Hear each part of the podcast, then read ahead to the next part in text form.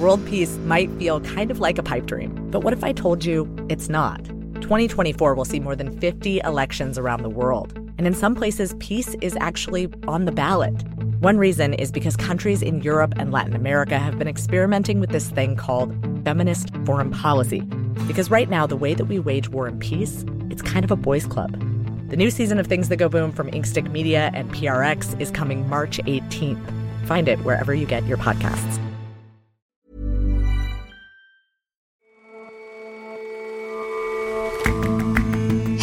And welcome to The Intelligence from The Economist. I'm your host, Ore Ogunbiyi.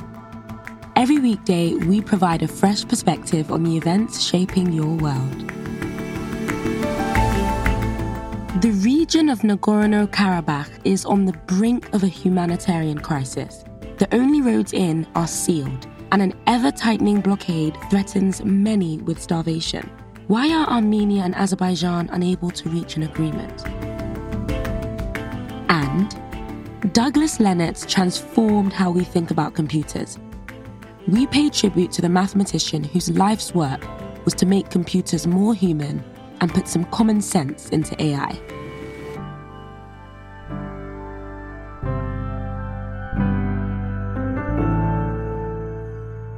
But first, we have some news of our own to bring you. Podcasting may seem like the new kid on the block. For us, it's something of an old timer.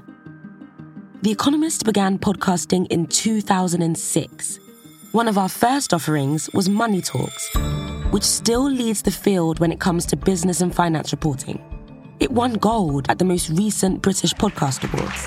The judges said an outstanding production that grips and informs listeners with storytelling. The winner is Money Talks.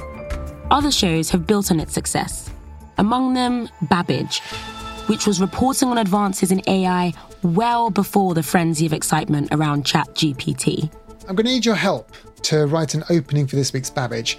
Our programme is on foundation models, a type of artificial intelligence. I'm sure I can help, Alok. What data should I work with? Uh, good question. How about we pull together? In 2019, we stepped things up with our first daily show. This one, The Intelligence. Right where you are, what is the feeling on the street? What, what is the mood on the streets right now in Kiev? The mood on the streets is bewilderment. Right up to the very last minute, people didn't believe this was going to happen. Now that it has happened, Kiev has become a sort of city of huddles. On the one hand, people huddling in groups around. We've since branched out into blockbuster series. The Prince, our investigation into the mysterious life of Xi Jinping, was a hit worldwide. It's a Machiavellian story of power, how it's won, how it's wielded, and how far you can fall when it's taken away. In China, where information about their leader is tightly controlled, independent minded listeners translated the show into Mandarin. And The Prince was followed by Drum Tower, our weekly dive into what's going on in China. Wow, a Chinese blogger talking about IVF. That's pretty unusual for this country. And are they getting a lot of views? Yeah, I mean, so yeah, Haiyang is incredibly popular. I mean, she has 7.4 million followers. So there have been big changes at Economist podcasts over the years. And now, another one is coming. From next month, The Economist will be rolling out a new podcast service. Zanny Minton Beddoes is The Economist's editor in chief. Listeners will be able to sign up for exclusive access to all our podcasts, including a number that we are creating specifically for this podcast service. It's going to be called Economist Podcast Plus, and if you sign up now, the monthly cost is less than the price of a cup of coffee. Well, that sounds like a great and punchy pitch, but to get things straight, we're now asking people to pay for our podcasts, or at least some of them. That's right. Everyone will still be able to listen to quite a lot of our podcasts for free. The weekday episodes of The Intelligence, what you're listening to right now, will still remain free. But starting next month, if you want to listen to the whole array of our podcasts every week, including our specialist shows like Money Talks or Drum Tower, or our special series, of which we're going to be creating a number of new ones, you will have to have a subscription. If you already have an Economist subscription, Nothing will change. You'll simply have to sign up. You don't have to pay any extra. If you're enjoying the full range of our journalism, thank you. You are the people who enable us to do what we do. But if you don't have a subscription, if you've been listening to our podcasts and enjoying them for free, then we're going to ask you to pay a small amount to enjoy the complete set of our podcasts. And the reason we're talking about it now, a month ahead of when we start all this, is that if you sign up now, you can get Economist Podcast Plus at a special launch price of $24.50 for the year. That's 24 euros or $24 or 24 pounds. And that works out at just $2 or pounds or euros a month. And for that, just to be clear, you don't just get the whole range of podcasts that we have now, but a host of extras, including some brand new shows. So we'll come back to those extras in a bit. But first, why have you decided to do this? What's behind that change? In truth, it's not such a big departure for The Economist. We've always relied on subscribers to fund our distinctive brand of independent journalism. And we believe that a podcast subscription is the best way of giving our listeners the chance to support our work, and frankly, to ensure that we can fund the kind of ambitious plans we have for our podcasts in the future. Our basic mission is to provide high quality journalism for subscribers around the world and to make that available at a fair price. And since podcasting is becoming an ever more central part of our journalism, the logical result is that we apply the same business approach to podcasting as we do to the rest of our journalism. Now, Zanny, paying for podcasts is not yet the standard. Are you worried that because so much content is free that people might go elsewhere? There's always a risk, Ori, in being early movers in any new business decision. But I'm pretty confident that the quality of our podcast journalism, the quality of what you and your colleagues do, is so good that many of our subscribers will understand that we need to charge a fair price for this kind of journalism and will sign up. If you look at what's happened to our podcast audience, it's doubled in the last three years. We have more than 5 million monthly listeners. It's our fastest growing platform. It's an incredibly important part of our journalism. And the numbers clearly show that people value your work and the work of your colleagues. And frankly, rightly so. It's fantastic. And it's been a bit anomalous in the news business recently, podcasting, because it is still essentially advertising based. But just as we have, from the very beginning, relied on subscribers to fund our written journalism, so we're very confident that the podcast market will move in the same direction, and that being an early mover here simply means that podcasting becomes less of an anomaly for The Economist than it was before.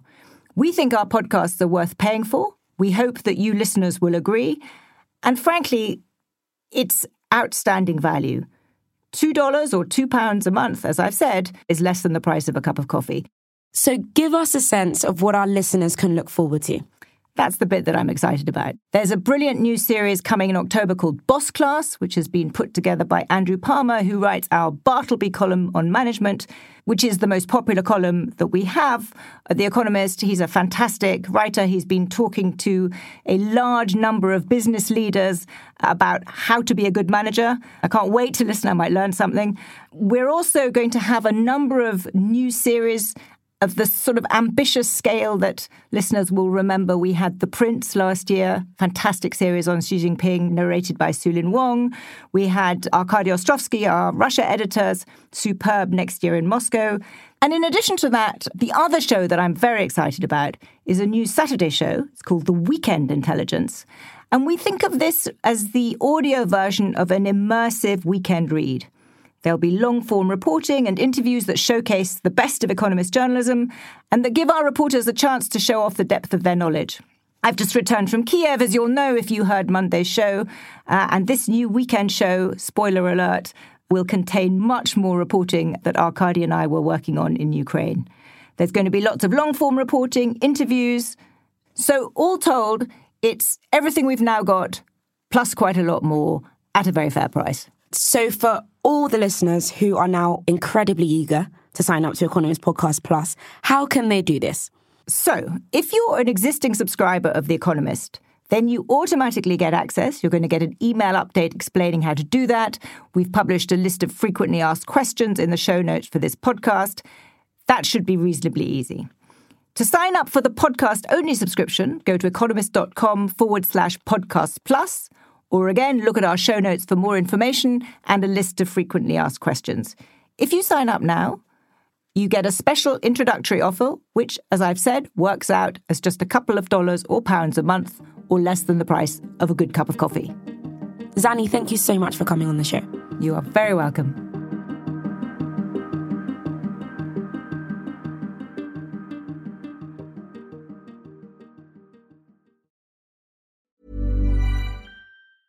With the highest number of young STEM graduates per capita in the EU, Ireland has the people and skills your company needs to succeed here. IDA Ireland, the National Investment Development Agency, can help you find and nurture the people you need to internationalise and thrive. Our talent is just one of the extraordinary benefits Ireland has to offer. Learn more at idaireland.com. Invest in extraordinary.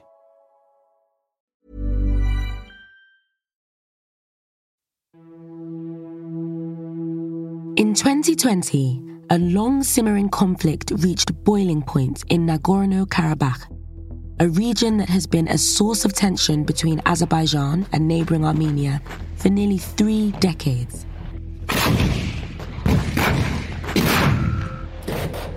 Over six weeks of open warfare between the two nations, thousands were killed. Then there was a ceasefire. There were hopes that it would hold up, but a year ago this week, violent clashes broke out yet again. Concerning. Uh, we are deeply concerned about uh, continued uh, attacks along the Armenia Azerbaijan border. Uh, we are particularly uh, disturbed by continued reports of civilians being harmed inside Armenia. Now, in the midst of yet another detente, an ever tightening blockade is pushing the mountainous enclave to the point of starvation. This week, in a one off agreement, a single truck's worth of food entered the region, the first since June 15th. A deal for more remains elusive, and as Azerbaijan pushes for ultimate control of the region, a humanitarian disaster is unfolding. So, about nine months ago, Azerbaijani protesters who were backed by the Azerbaijani government launched a de facto blockade of what's called the Lachin Corridor, which is the only road leading from this territory of Nagorno Karabakh to Armenia and therefore to the outside world. Joshua Kucera writes for The Economist. At the time, shipments of food and fuel were curtailed but still enough got through to keep the situation from getting too dire. Step by step, the Azerbaijanis have tightened the screws on this blockade. In April, they installed an official border checkpoint on that Lachin road. And then in mid June, they shut it down completely. And since then, virtually nothing has gotten through. So the situation has become quite dire. So, why is Azerbaijan doing this? How is it in their interest for the people of Nagorno Karabakh to starve? So the, the population right now of Karabakh is uh, ethnically Armenian. This is part of what was in the Soviet Union, an autonomous oblast, part of the Azerbaijan Soviet Republic that was at the time a majority ethnic Armenian. In the late 80s and the early 90s, as the Soviet Union was collapsing, there was a war between ethnic Armenian forces and Azerbaijanis. Armenians won that. As a result, they took control of Karabakh and they also took control of seven territories surrounding Nagorno Karabakh, which were populated mostly by ethnic Azerbaijanis. And as a result, about 600 ethnic Azerbaijanis were ethnically cleansed from that territory. And in 2020, there was a second war. Azerbaijan reversed many of those losses. They gained control of all those seven territories, plus part of uh, Nagorno Karabakh itself. Uh, now it has surrounded Karabakh completely, and Azerbaijan is pushing to take full control over Karabakh itself and that Armenian population. Uh, and this blockade is effectively a hard bargaining tool in order to get the Armenians to give up control and cede control to the Azerbaijani government. And so, what's standing in the way of that agreement? So, diplomatic negotiations have been going on between Armenians and Azerbaijanis about a final resolution to the conflict. And uh, Armenian Prime Minister Nikol Pashinyan has signaled that he's willing to cede control of Karabakh back to the Azerbaijanis. But the Armenians want, in exchange for that, some kind of guarantee that the rights and security of the ethnic population of Nagorno Karabakh will be respected under Azerbaijani rule. The Azerbaijani government has been claiming that they want to reintegrate the Armenian population back into Azerbaijan, and that doing so, the Armenians would have all the same rights as Azerbaijani citizens. But Armenians don't trust them on that. So, this is a crux of the, the political disagreement now. If one were trying to give Azerbaijan the benefit of the doubt uh, about their sincerity before this blockade, uh, I think that as the blockade has continued and gotten more harsh, it's becoming more and more difficult to believe that this is anything other than an attempt to force out the Armenian population by making life unbearable for them. And so this has really poisoned the diplomatic negotiations that have been going on between the two sides. And it's made the Armenians unwilling to cede control of this territory because they believe that the Azerbaijanis are just going to force them to leave. And so, give us a bit more detail of just how dire things are looking in the region. So, since the blockade has become virtually total over the last two or three months, virtually no food, no fuel, no medicine has gotten in. Bread is rationed to half a loaf per person per day. Grocery stores are closed. Critical medicines have run out. Fuel has become rationed very heavily. Public transportation was shut down some time ago. There are reports of patients who are very ill and they need to get to the doctor, but A, there's no gas in their car to get them there, and B, there's not any medication at the hospital, even if they were to get there. Doctors are reporting deaths and sicknesses because of malnutrition. People themselves cannot get in and out, and so you have families separated. The situation is really getting quite dire. So, what's the way forward? So, as this has been going on, Azerbaijan has been offering to open up a different road into Karabakh, this one from Azerbaijan proper. They're arguing that since Karabakh is internationally recognized as Azerbaijani territory, that they should get all of their necessary goods from Azerbaijan rather than from Armenia. The Karabakh Armenians have been refusing, seeing this offer as a kind of Trojan horse that would eventually lead to Azerbaijan gaining political control over the territory. So they've even gone so far as to erect blockades of their own on that road in order to prevent any Azerbaijani traffic or goods getting in. This is the impasse we're at now. International mediators, including both the EU and Russia, have been trying to broker some kind of deal that would involve both roads being opened. There's disputes over the details, in particular the sequencing. Azerbaijanis want their road to open first. Armenians, however, don't trust them, and they believe that if they do it like that, then Azerbaijan will renege on their part of the deal. So they want both roads to be open simultaneously. There were reports this weekend that a deal had been reached, but then it quickly broke down, and it seems like we're back at the same impasse now. And all the while, the people of Nagorno Karabakh starve. What happens next? It's difficult to know precisely what's going on inside because since 2020, no independent journalists, no foreigners have been able to get into Karabakh at all. There are indications of a kind of power struggle inside Nagorno Karabakh. There's internal disputes among the political elite of Nagorno Karabakh about how to deal with this blockade. Some people are advocating accepting the Azerbaijani aid, some people are against it. The de facto president of the territory just stepped down and was replaced over the weekend. So I think, however, this road uh, situation is resolved, in the bigger picture, I think what the result of all of this is going to be is that whatever hope there might have been that the ethnic Armenian population of Karabakh could live safely and securely with their rights respected under the Azerbaijani flag as part of Azerbaijan, that hope is mostly gone. Joshua, thank you so much for your time. Thanks for having me.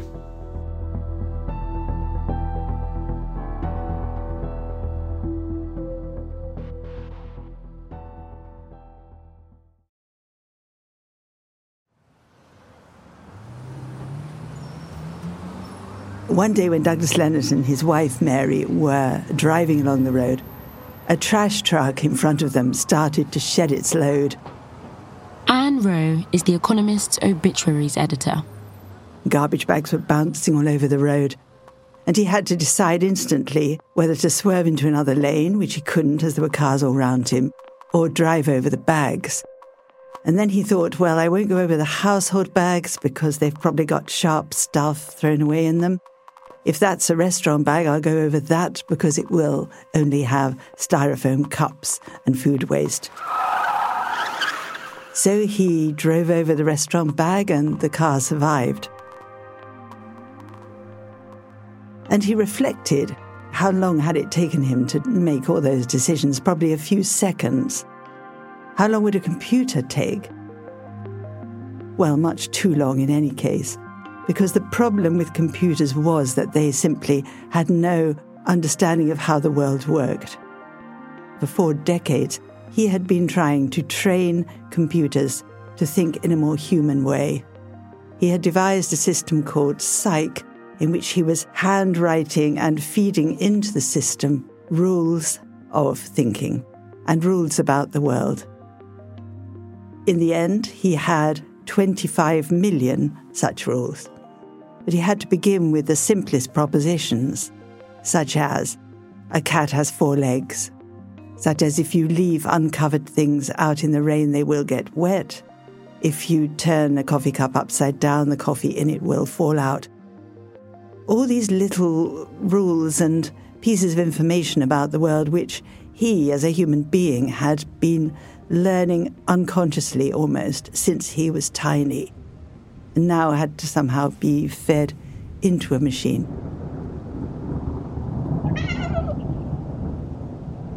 The main problem he found was disambiguation. It was pronouns, as in a sentence like, Tom was mad because Joe stole his lunch. Or who does the his refer to? Humans just know it's Tom, but a computer doesn't know that. So you have to go back right to the beginning of the construction of the sentence and make sure everything is crystal clear. So this was what his work consisted of year in and year out. It was a very, very slow process. In 1984, when he was first taken on as chief scientist, when he'd come down from Stanford, he gathered together the six cleverest people he knew and he asked them how long they thought it would take to train a computer to think this way. And to his surprise, they all more or less agreed that it would need a million rules and that would probably take a hundred person years to achieve. It took him more than 2,000 person years to get to his 25 million rules and still counting on both of them. And while he was slowly going on, a different way of doing AI was coming into the ascendant, and this was machine learning, by which vast troves of data were presented to computers and they were encouraged to find their own rules and patterns in it. And these large language models soon became a direct rival to his own system, which he'd called Cyc. So he would puzzle how he was going to survive in this world in which large language models were making all the running and he was plodding on. He didn't abandon his project, he never thought of doing that. He knew he was in it for the long haul and he didn't care that he was not going to conferences or playing the academic game. He was keeping a very low profile in a tiny little office off a highway in Austin, Texas. But he was still determined to get his system going, and he thought that the ideal thing to do would be to use both large language models, machine learning, and his Cyc system so that you got the speed of the machine learning together with the subtlety of his own system. And he felt this would give him an AI which was fantastically ubiquitous and useful to everybody. This was what had intrigued him about it from the very beginning. He'd got hooked, first of all, as a schoolboy on the novels of Isaac Asimov. And then he'd gone to Stanford to study maths and physics, but had found that at the level he took them, they'd got very abstract and divorced from physical reality. He wanted to study something that was going to make a real difference to the world, and that turned out to be AI. He dreamed of a world in which AI was helping to make human beings smarter. and they had them as a sort of amplifier to all their mental processes. He also thought they would make humans more creative. And he found his work nothing but joy because with every rule he fed into a computer, he had actually improved the whole system of AI. He had created a being almost that did not need to be recreated, that could only be improved as he went on adding to it. But was his system actually intelligent? It could do a lot of things. He found that Cyc could offer pros and cons to an argument. It knew about human emotions and how they influenced actions. It could argue in a real world context or in other contexts. It had that power to do so. But its main interest to him was not whether it was intelligent in itself, but whether it would add to the intelligence of humans. And he felt that it would do so to such a degree that our descendants would look back at all the pre AI generations and think that they were like cavemen, not really quite human. Cyc asked him one day, Am I a person? But rather sadly, he had to say, No.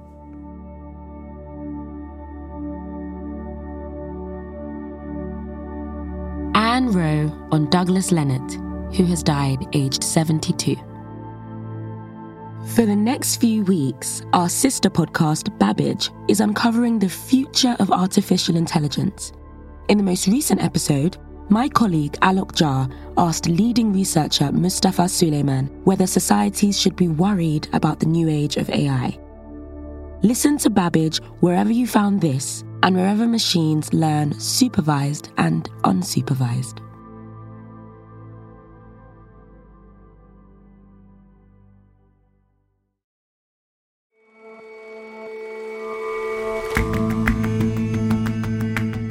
That's all for this episode of The Intelligence. As you heard, we're launching a new subscription, Economist Podcast Plus, next month. Don't worry, we aren't going anywhere. Everyone will be able to listen to our weekday episodes of The Intelligence. But to enjoy our full suite of podcasts, including our specialist weekly shows like Money Talks or Drum Tower, and our new weekend show, you'll need a subscription. If you're already an Economist subscriber, don't worry, you'll have full access to all of our shows. But if you're not a subscriber yet, listen up. If you sign up for Economist Podcast Plus before October 17th, you can get a year long subscription for half price, about $2 a month. So come on, follow the link in our show notes to find out more. And we'll see you back here tomorrow.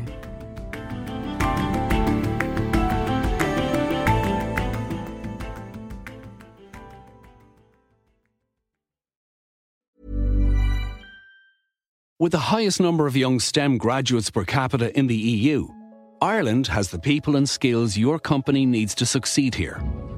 IDA Ireland, the National Investment Development Agency, can help you find and nurture the people you need to internationalise and thrive. Our talent is just one of the extraordinary benefits Ireland has to offer. Learn more at idaireland.com. Invest in extraordinary.